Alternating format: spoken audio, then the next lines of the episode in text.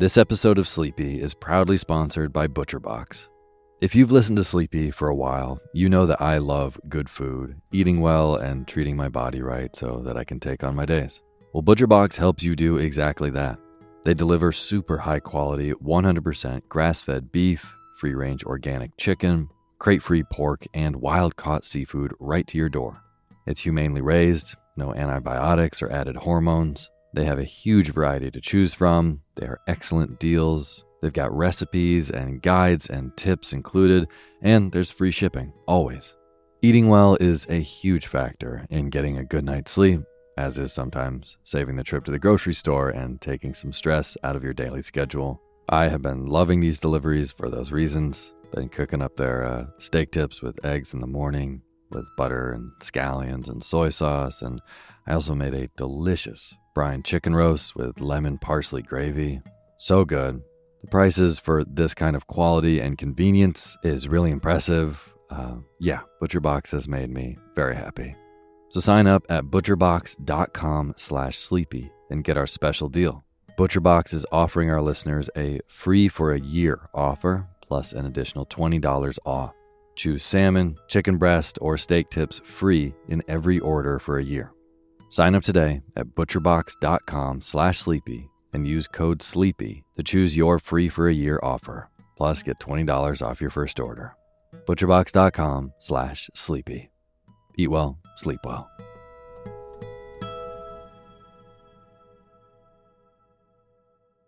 Hey, my name's Otis Gray, and you're listening to Sleepy.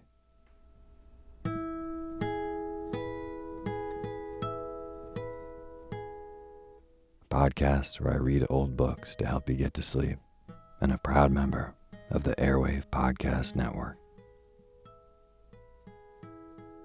I have got a wonderful, snoozy bedtime story for you tonight. But before we get to tonight's reading, I just want to thank all of our patrons on patreon.com.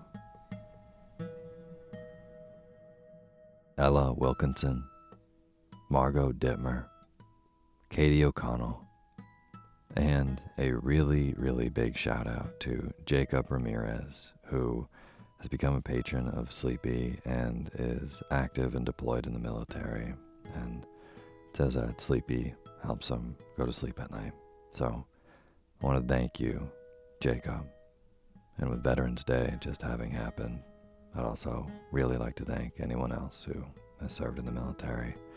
Um, and yeah, I really hope this show continues to help you get a better night's rest.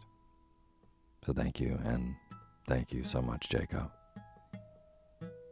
And for anyone who doesn't know, Jacob and all these names that I just read, they are brand new patrons on patreon.com, which is a wonderful site where you can go and support creators of the work that you like.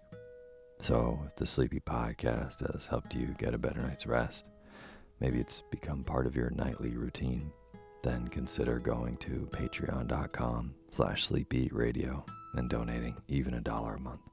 It goes a really long way. At $5 a month, you get access to an entirely additional um, poetry feed with over 50 episodes you have not heard before. Um, but no matter how much you donate, even a dollar, I will read your name in the opening credits of the next show after you do. So again, if you would like to be a part of making this show, go to patreon.com slash sleepy radio. Thank you.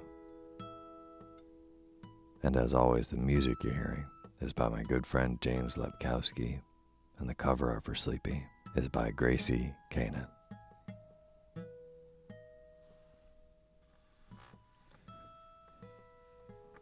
Tonight, I've got a story from one of our favorite authors here on Sleepy, arguably one of uh, our favorite authors in the world. People love her, um, especially for her book Little Women, and that is Louisa May Alcott. She has such a wonderfully playful, whimsical, yet deep way of writing that um, makes these seemingly simple, extremely relatable characters just really jump off the page, and they're usually really inspiring. And yeah, you connect with them deeply. Well, there's a really uh, wonderful collection of short stories by her, and it's um, the collection is called Aunt Jo's Scrap Bag. And the story you're going to be hearing tonight is a great little story called Little Marie of Lehon. I hope I'm saying Lehon right. It's this little town in France. Um, it's about this little girl who lives in that town. Pretty rural place, and it's a fantastic story. So I think you're very much going to enjoy going to sleep to it. So without further ado, short story Little Marie of Lehon by Louisa May Alcott. You're going to hear this story told once so you can fall asleep, and then it's going to repeat itself so you can stay deep asleep. And now is the time for you to fluff up your pillow just how you like it. Feel yourself melt into your bed. Get real comfortable. Close your eyes and let me read to you.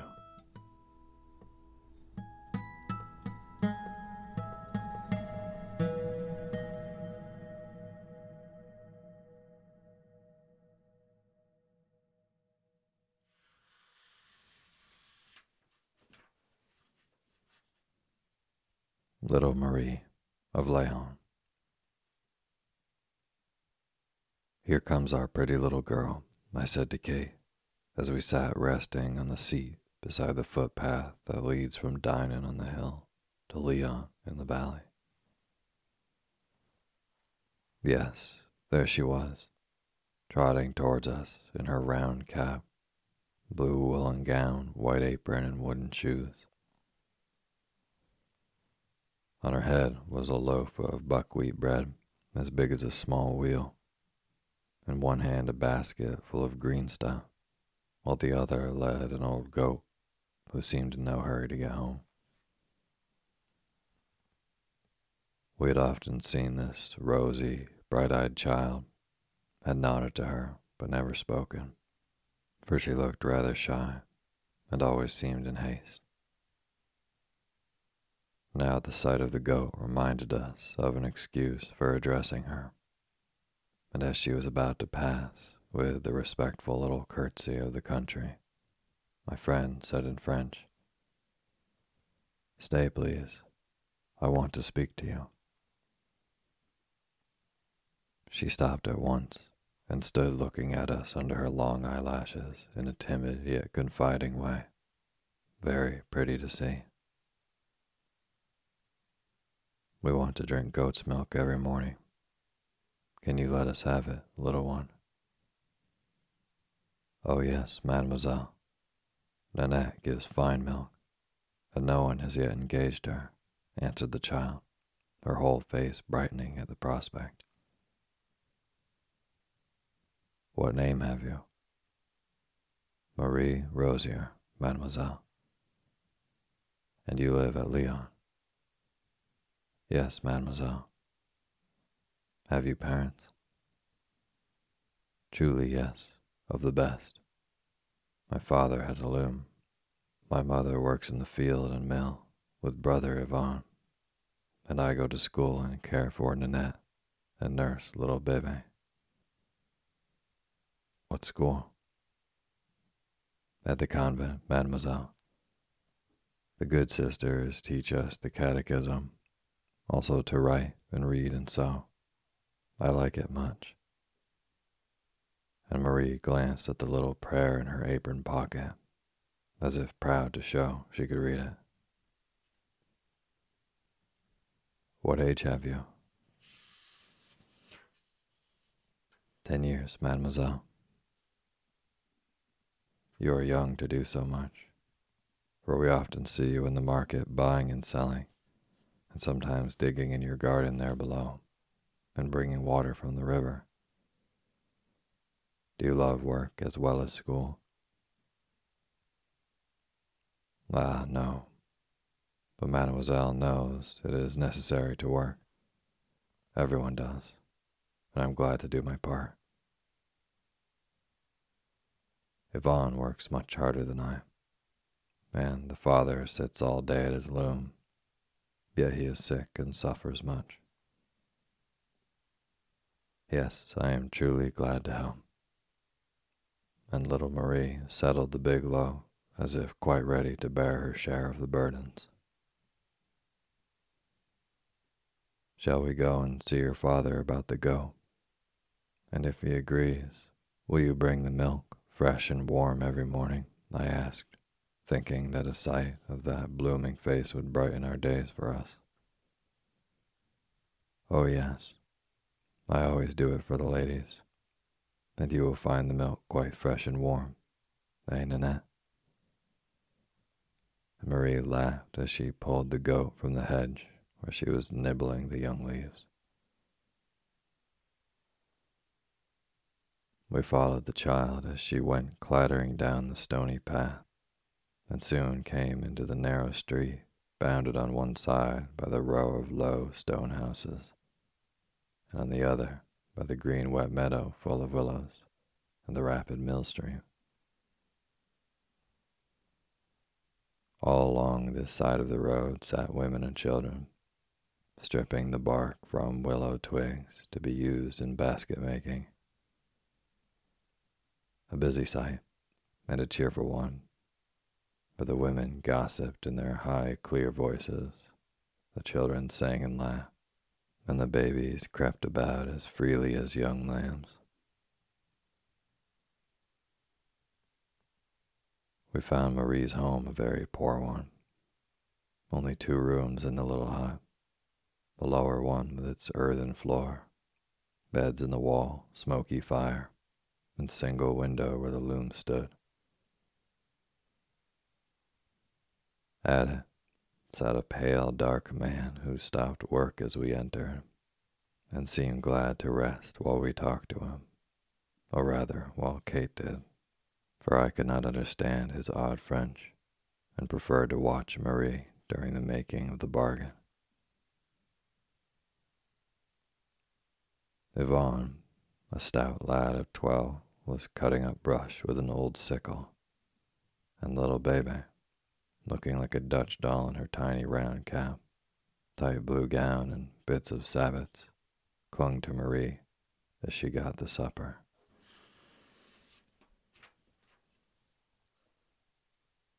I wondered what the children at home would have said to such a supper. A few cabbage leaves made the soup and this, with the dry black bread and sip of sour wine, was all they had. There were no plates or bowls, just little hollow places in the heavy wooden table near the edge, and into these fixed cups Marie ladled the soup, giving each a wooden spoon from a queer rack in the middle. The kettle stood at one end, the big loaf lay at the other, and all stood round eating out of their little troughs, with Nanette and a rough dog close by to receive any crust that might be left.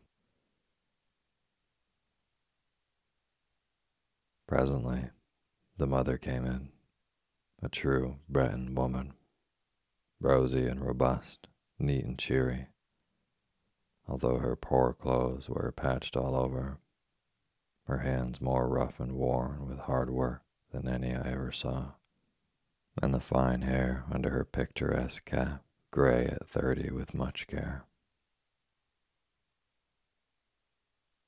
I saw then where Marie got the brightness that seemed to shine in every feature of her little face, for the mother's coming was like a ray of sunshine in that dark place, and she had a friendly word and look for everyone. Our little arrangement was soon made, and we left them all smiling and nodding as if the few francs we were to pay would be a fortune to them. Early next morning, we were wakened by Francois, the maid, who came up to announce that the goat's milk had arrived. Then we heard a queer, quick tapping sound on the stairs, and to our great amusement, Nanette walked into the room, straight up to my bedside, and stood there looking at me with her mild yellow eyes, as if she was quite used to seeing nightcaps. Marie followed with a pretty little bowl in her hand, and said, laughing at our surprise, See, dear mademoiselle, in this way I make sure that the milk is quite fresh and warm. And kneeling down, she milked the bowl full in a twinkling, Nanette quietly chewed her cud and sniffed at a plate of rolls on the table. The warm draught was delicious, and we drank each our portion with much merriment. It is our custom, said Francois, who stood by with her arms folded and looked on in a lofty manner. What had you for your own breakfast? I asked, as I caught Marie's eye hungrily fixed on the rolls and some tempting little cakes of chocolate left at our lunch the day before. My good bread, as usual, mademoiselle. Also sorrel salad and and water, answered Marie, as if trying to make the most of her scanty meal.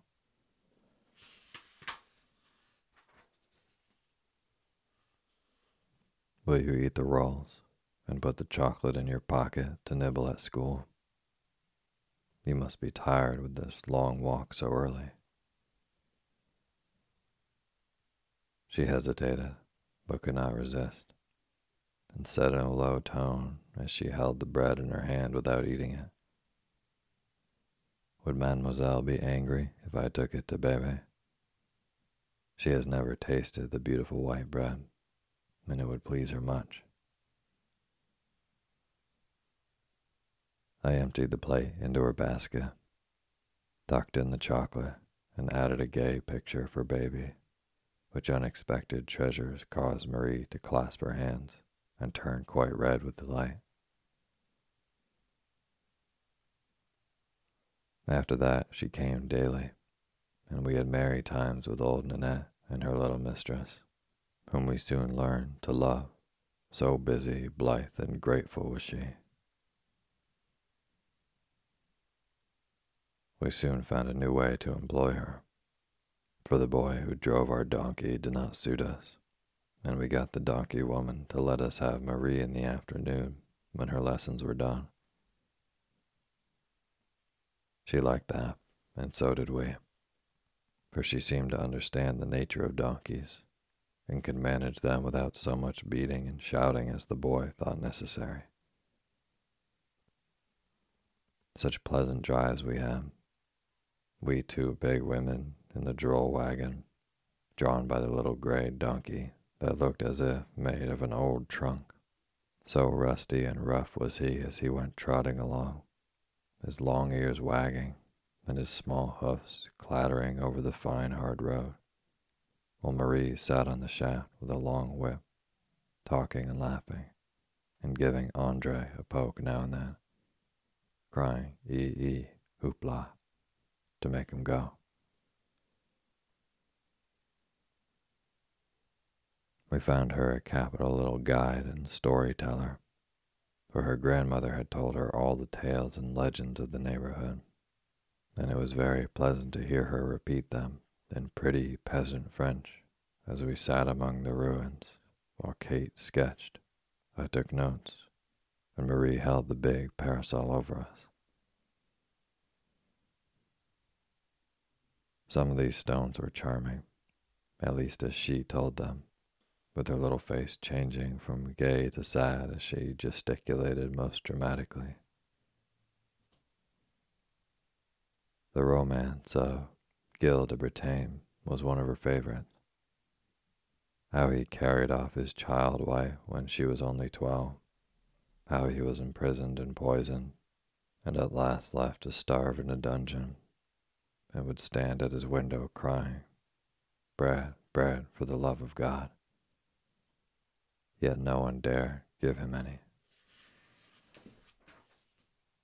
till a poor peasant woman went in the night and gave him half of her black loaf. Not once, but every night for six months, though she robbed her children to do it. And when he was dying, it was she who took a priest to him, that he might confess through the bars of his cell. So good, ah, so good, this poor woman. It is beautiful to hear of that, mademoiselle, little Mary would say, with her black eyes full and her lips trembling. But the story she liked best of all was about the peasant girl and her grandmother. See then, dear ladies, it was in this way. In the time of the Great War, many poor people were shot because it was feared they would burn the chateaus.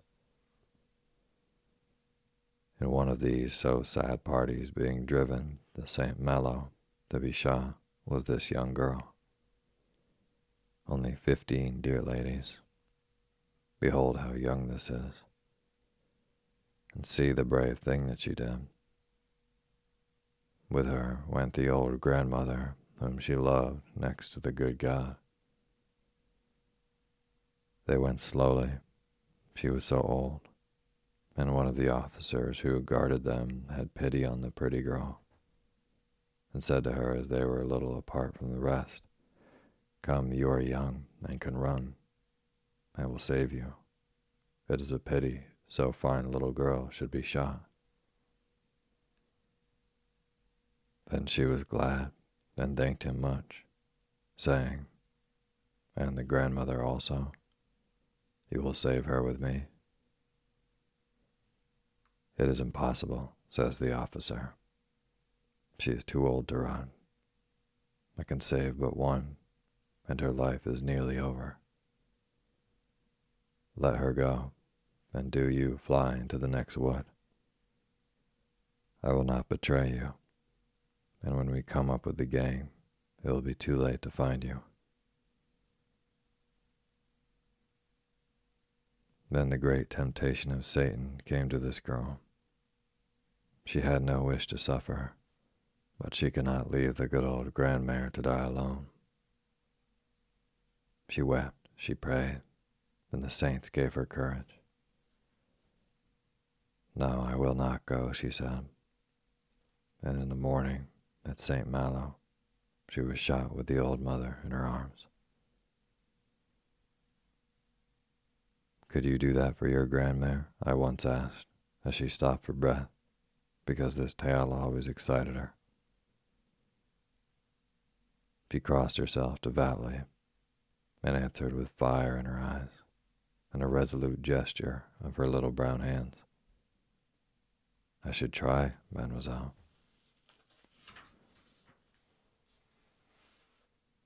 I think she would, and succeed too, for she was a brave and tender hearted child, as she soon after proved. A long drought parched the whole country that summer and the gardens suffered much, especially the little Platts and Lehon, for most of them were on the steep hillside behind the huts. And unless it rained, water had to be carried up from the stream below. The cabbages and onions on which these poor people depend, when fresh salads were gone, were dying in the baked earth and a hard winter was before them if this little store failed. The priests prayed for rain in the churches, and long processions streamed out of the gates to visit the old stone cross called, called the Croix de Saint Esprit. And kneeling there in the crowds, the people implored the blessing of rain to save their harvest. We felt great pity for them, but liked little Marie's way of praying best. She did not come one morning, but sent her brother, who only laughed and said Marie had hurt her foot when we inquired for her. Anxious to know if she was really ill, we went to see her in the afternoon and heard a pretty little story of practical Christianity. Marie lay asleep on her mother's bed in the wall, and her father, sitting by her, told the tale in a low voice, pausing now and then to look at her, as if his little daughter had done something to be proud of. It seems that in the village there was an old woman, frightfully disfigured by fire, and not quite as sane as the people thought. She was harmless, but never showed herself by day, and only came out at night to work in her garden or take the air. Many of the ignorant peasants feared her, however, for the country abounds in fairy legends and strange tales of ghosts and goblins. But the more charitable left bread at her door and took in return the hose she knit or the thread she spun. During the drought, it was observed that her garden, though the steepest and stoniest, was never dry. Her cabbages flourished, and when her neighbors withered, then her onions stood up green and tall, as if some special rain spirit watched over them. People wondered and shook their heads, but could not explain it. For Mother Lobenow was too infirm to carry much water up the steep path, and who would help her unless some of her own goblin friends did it?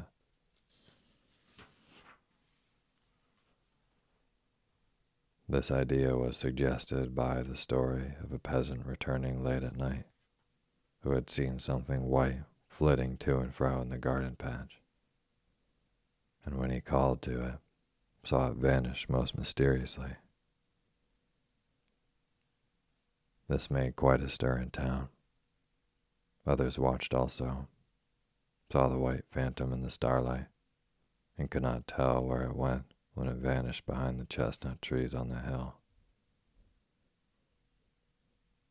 Till one man, braver than the rest, hid himself behind these trees and discovered the mystery. The sprite was Marie in her little ship who stepped out of the window of the lot where she slept onto a bough of the tree, and thence to the hill, for the house was built so close against the bank that it was but a step from garret to garden, as they say in Morlaix. In trying to escape from his inquisitive neighbor, Marie hurt her foot, but was caught and confessed that it was she who went at night to water poor Mother Lobenow's cabbages. Because if they failed, the old woman might starve, and no one else remembered her destitute and helpless state. The good hearted people were much touched by this silent sermon on loving one's neighbor as oneself.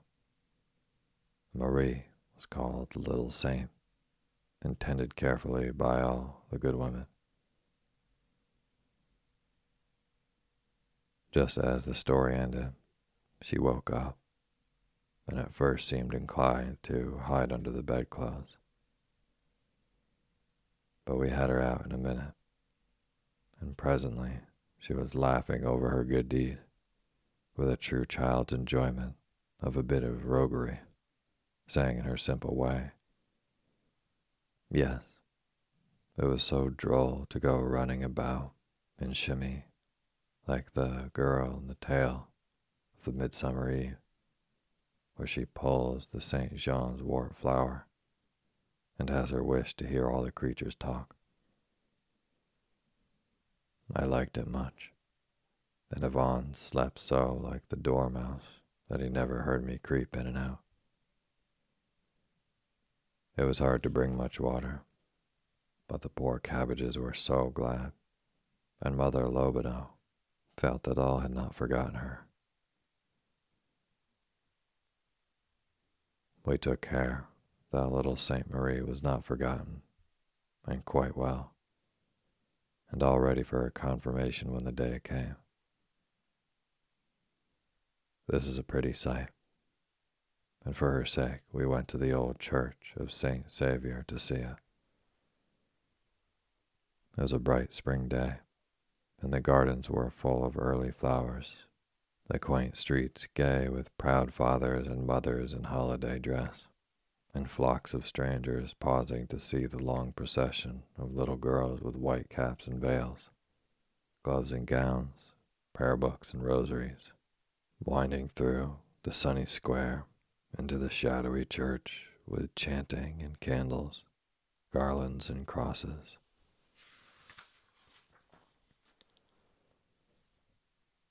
The old priest was too ill to perform the service, but the young one who took his place announced, after it was over, that if they would pass the house, the good old man would bless them from his balcony. That was the best of all, and a sweet sight as the feeble, fatherly old priest leaned from his easy chair to stretch his trembling hands over the little flock, so like a bed of snowdrops while the bright eyes and rosy faces looked reverently up at him, and the fresh voices chanted their responses as the curly heads under the long veils bowed and passed by. We learned afterwards that our Marie had been called in and praised for her secret charity. A great honor, because the good priest was much beloved by all his flock and took a most paternal interest in the little ones. That was almost the last we saw of our little friend, for we left Dinan soon after, bidding the Lehon family goodbye and leaving certain warm souvenirs for winter time. Marie cried and clung to us at parting, then smiled like an April day and waved her hand as we went away, never expecting to see her any more. But the next morning, just as we were stepping on board the steamer to go down the Rance to St. Malo, we saw a little white cap come bobbing through the marketplace, down the steep street, and presently Marie appeared with two great bunches of pale yellow primroses and wild blue hyacinths in one hand, while the other held her sabots, that she might run the faster. Rosy and smiling and breathless with haste, she came racing to us, crying, Behold my souvenir for the dear ladies. I do not cry now. No, I am glad the day is so fine. Bon voyage. Bon voyage. We thanked and kissed and left her on the shore, bravely trying not to cry, as she waved her wooden shoes and kissed her hand till we were out of sight, and had nothing but the soft colors and sweet breath of our nosegays to remind us of little Marie of Lehon.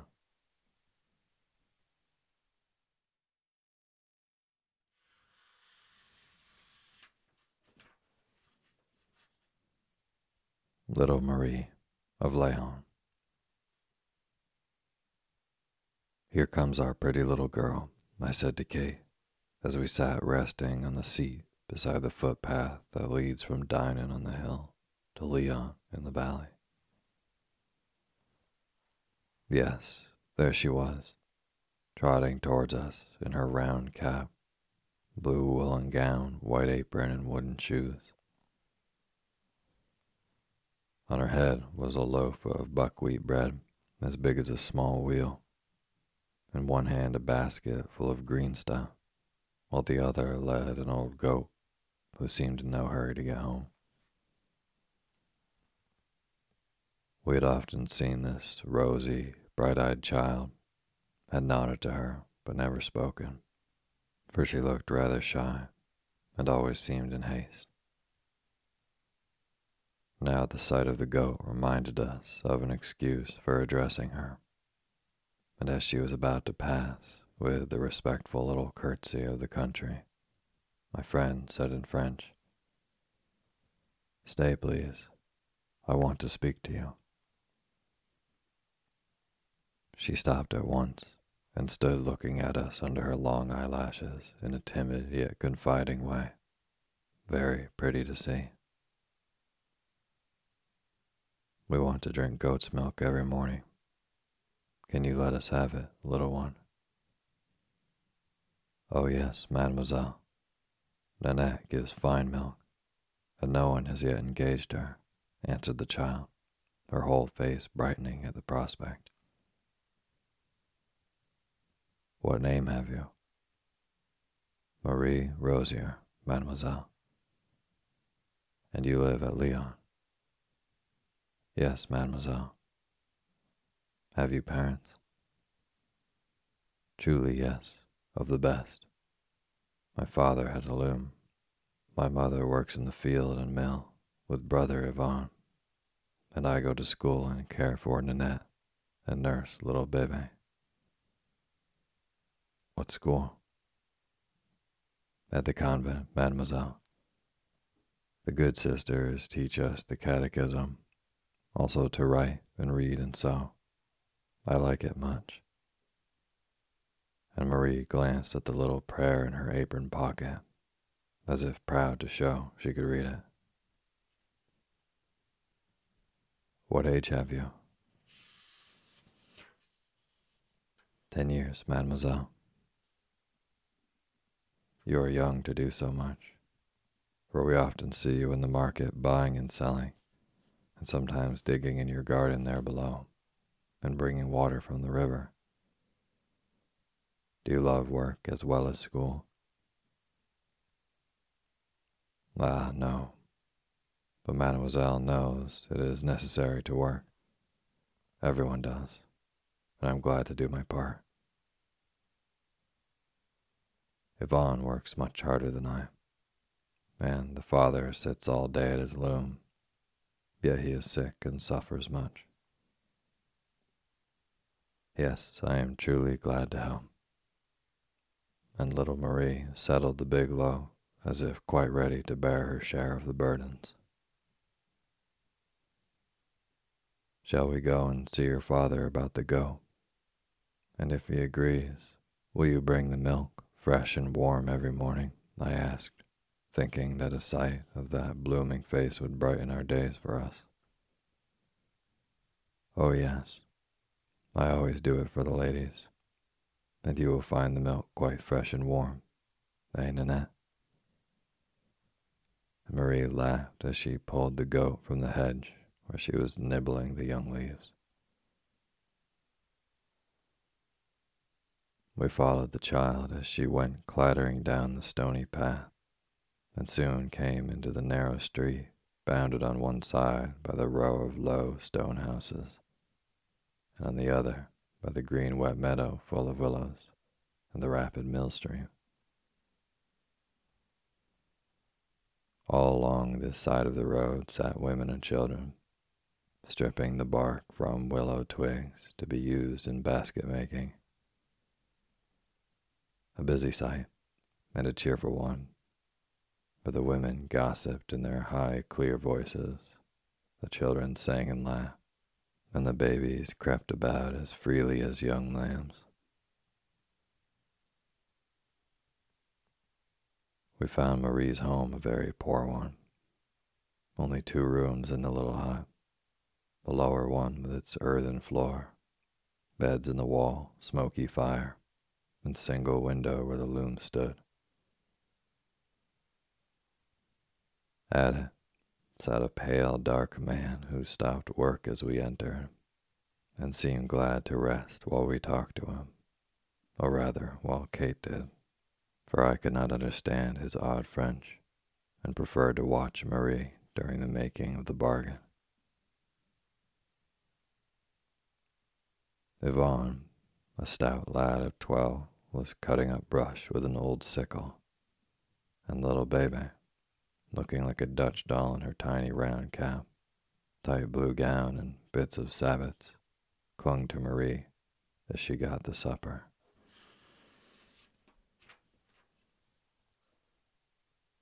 I wondered what the children at home would have said to such a supper, A few cabbage leaves made the soup, and this, with the dry black bread and sip of sour wine, was all they had. There were no plates or bowls, just little hollow places in the heavy wooden table near the edge. And into these fixed cups Marie ladled the soup, giving each a wooden spoon from a queer rack in the middle. The kettle stood at one end, the big loaf lay at the other, and all stood round eating out of their little troughs, with Nanette and a rough dog close by to receive any crust that might be left. Presently, the mother came in, a true Breton woman, rosy and robust, neat and cheery, although her poor clothes were patched all over, her hands more rough and worn with hard work than any I ever saw, and the fine hair under her picturesque cap gray at thirty with much care.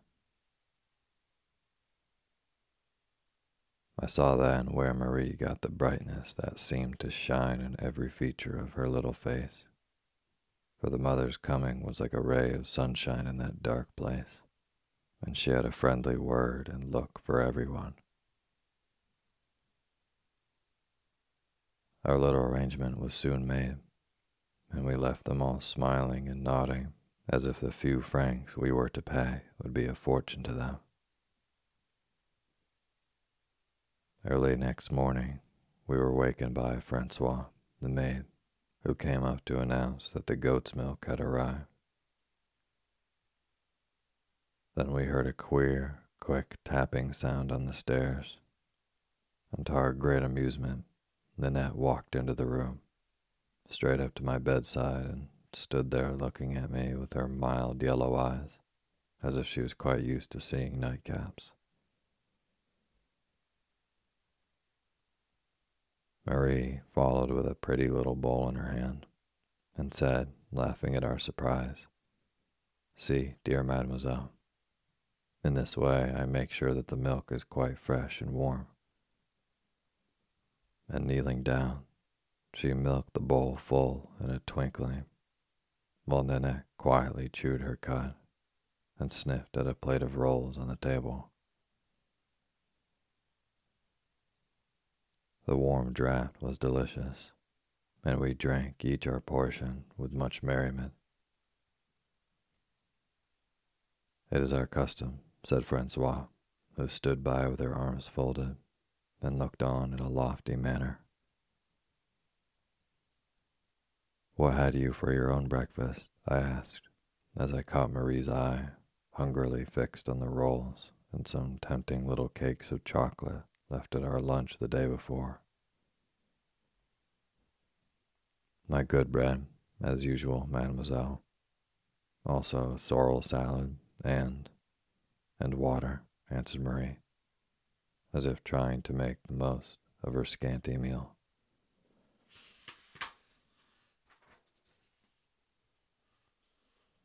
Will you eat the rolls and put the chocolate in your pocket to nibble at school? You must be tired with this long walk so early. She hesitated, but could not resist, and said in a low tone as she held the bread in her hand without eating it, Would mademoiselle be angry if I took it to Bebe? She has never tasted the beautiful white bread and it would please her much. I emptied the plate into her basket, tucked in the chocolate, and added a gay picture for baby, which unexpected treasures caused Marie to clasp her hands and turn quite red with delight. After that, she came daily, and we had merry times with old Nanette and her little mistress whom we soon learned to love. So busy, blithe, and grateful was she. We soon found a new way to employ her, for the boy who drove our donkey did not suit us, and we got the donkey woman to let us have Marie in the afternoon when her lessons were done.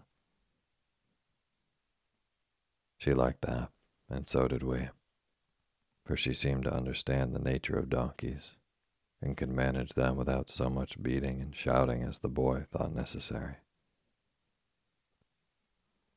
Such pleasant drives we had, we two big women in the droll wagon, drawn by the little gray donkey that looked as if made of an old trunk. So rusty and rough was he as he went trotting along, his long ears wagging and his small hoofs clattering over the fine hard road, while Marie sat on the shaft with a long whip, talking and laughing, and giving Andre a poke now and then, crying ee ee hoopla to make him go. We found her a capital little guide and storyteller, for her grandmother had told her all the tales and legends of the neighborhood, and it was very pleasant to hear her repeat them in pretty peasant French as we sat among the ruins while Kate sketched. I took notes, and Marie held the big parasol over us. Some of these stones were charming, at least as she told them with her little face changing from gay to sad as she gesticulated most dramatically. The romance of Gilles de Bretagne was one of her favorites. How he carried off his child wife when she was only twelve, how he was imprisoned and poisoned, and at last left to starve in a dungeon, and would stand at his window crying, Bread, bread, for the love of God yet no one dare give him any. Till a poor peasant woman went in the night and gave him half of her black loaf. Not once, but every night for six months, though she robbed her children to do it. And when he was dying, it was she who took a priest to him, that he might confess through the bars of his cell. So good. Ah, so good, this poor woman. It is beautiful to hear of that, mademoiselle, little Mary would say, with her black eyes full and her lips trembling. But the story she liked best of all was about the peasant girl and her grandmother.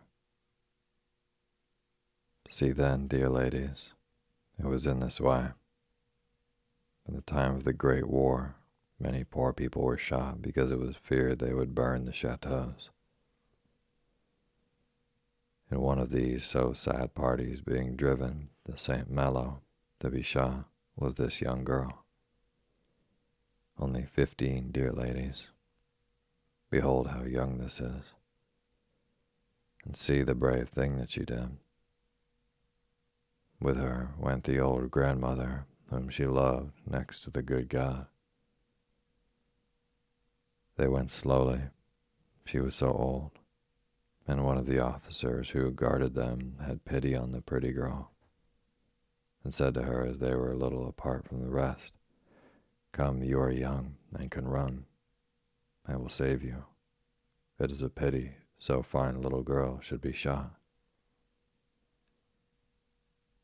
Then she was glad and thanked him much, saying, And the grandmother also. You will save her with me. It is impossible, says the officer. She is too old to run. I can save but one, and her life is nearly over. Let her go, and do you fly into the next wood. I will not betray you, and when we come up with the gang, it will be too late to find you. Then the great temptation of Satan came to this girl. She had no wish to suffer, but she could not leave the good old grandmare to die alone. She wept, she prayed, and the saints gave her courage.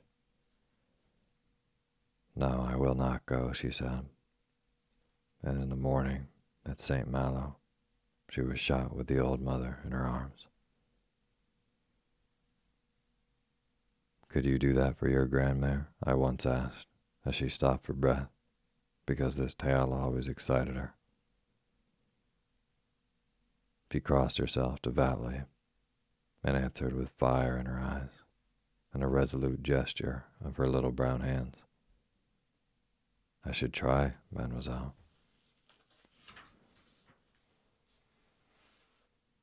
I think she would, and succeed too, for she was a brave and tender hearted child, as she soon after proved.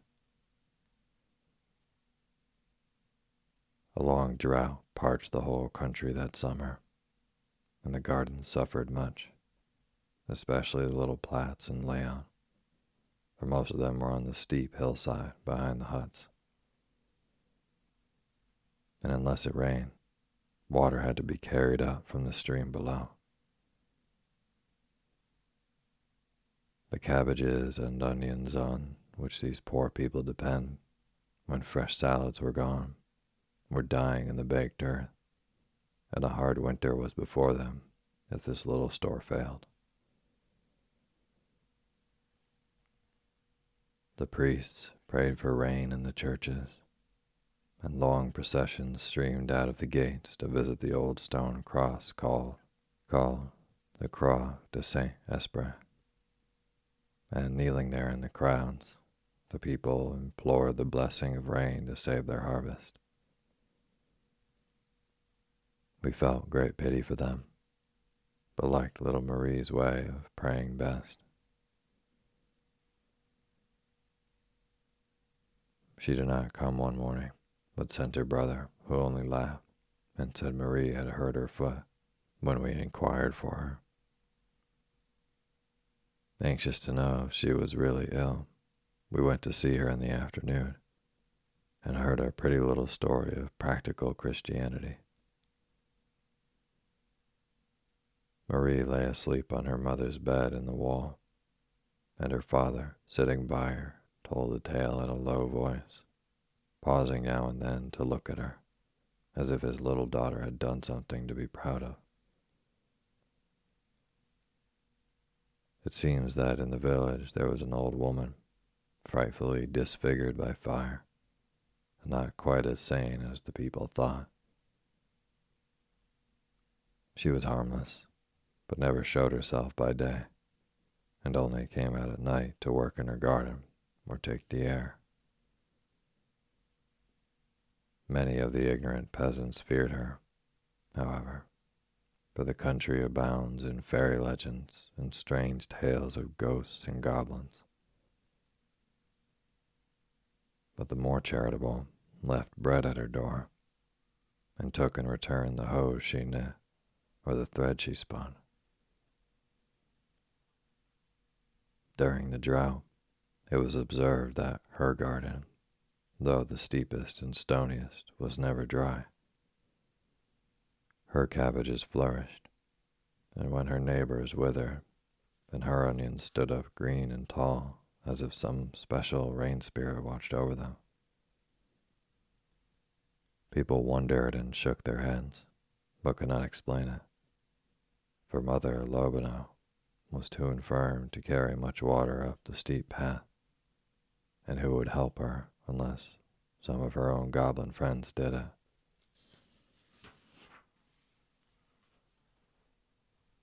This idea was suggested by the story of a peasant returning late at night who had seen something white flitting to and fro in the garden patch. And when he called to it, saw it vanish most mysteriously.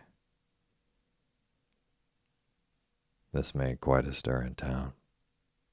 Others watched also, saw the white phantom in the starlight, and could not tell where it went when it vanished behind the chestnut trees on the hill. Till one man, braver than the rest, hid himself behind these trees and discovered the mystery. The sprite was Marie in her little ship, who stepped out of the window of the loft where she slept onto a bough of the tree, and thence to the hill, for the house was built so close against the bank that it was but a step from garret to garden, as they say in Morlaix.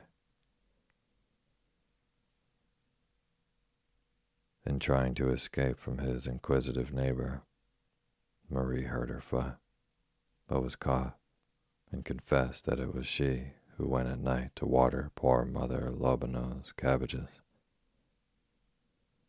Because if they failed, the old woman might starve, and no one else remembered her destitute and helpless state. The good hearted people were much touched by this silent sermon on loving one's neighbor as oneself. Marie was called the Little Saint, intended carefully by all the good women. Just as the story ended, she woke up and at first seemed inclined to hide under the bedclothes. But we had her out in a minute, and presently she was laughing over her good deed with a true child's enjoyment of a bit of roguery, saying in her simple way, Yes, it was so droll to go running about and shimmy like the girl in the tale of the Midsummer Eve, where she pulls the St. Jean's wort flower and has her wish to hear all the creatures talk. I liked it much, and Yvon slept so like the dormouse that he never heard me creep in and out. It was hard to bring much water, but the poor cabbages were so glad, and Mother Lobanau felt that all had not forgotten her. We took care that little Saint Marie was not forgotten, and quite well, and all ready for her confirmation when the day came. This is a pretty sight, and for her sake we went to the old church of Saint Sauveur to see it. It was a bright spring day and the gardens were full of early flowers, the quaint streets gay with proud fathers and mothers in holiday dress, and flocks of strangers pausing to see the long procession of little girls with white caps and veils, gloves and gowns, prayer books and rosaries, winding through the sunny square into the shadowy church with chanting and candles, garlands and crosses.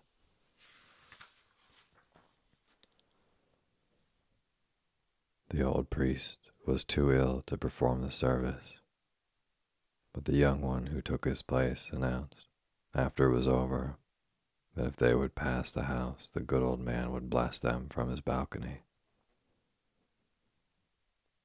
That was the best of all, and a sweet sight as the feeble, fatherly old priest leaned from his easy chair to stretch his trembling hands over the little flock, so like a bed of snowdrops while the bright eyes and rosy faces looked reverently up at him, and the fresh voices chanted their responses as the curly heads under the long veils bowed and passed by. We learned afterwards that our Marie had been called in and praised for her secret charity. A great honor, because the good priest was much beloved by all his flock and took a most paternal interest in the little ones. That was almost the last we saw of our little friend, for we left Dinan soon after, bidding the Lehon family goodbye and leaving certain warm souvenirs for winter time. Marie cried and clung to us at parting, then smiled like an April day and waved her hand as we went away, never expecting to see her any more. But the next morning, just as we were stepping on board the steamer to go down the Rance to St. Malo, we saw a little white cap come bobbing through the marketplace, down the steep street, and presently Marie appeared with two great bunches of pale yellow primroses and wild blue hyacinths in one hand, while the other held her sabots, that she might run the faster. Rosy and smiling and breathless with haste, she came racing to us, crying, Behold my souvenir for the dear ladies. I do not cry now.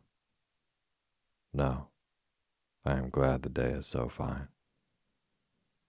Bon voyage, bon voyage. We thanked and kissed and left her on the shore, bravely trying not to cry, as she waved her wooden shoes and kissed her hand till we were out of sight, and had nothing but the soft colors and sweet breath of our nosegays to remind us of little Marie of Lehon.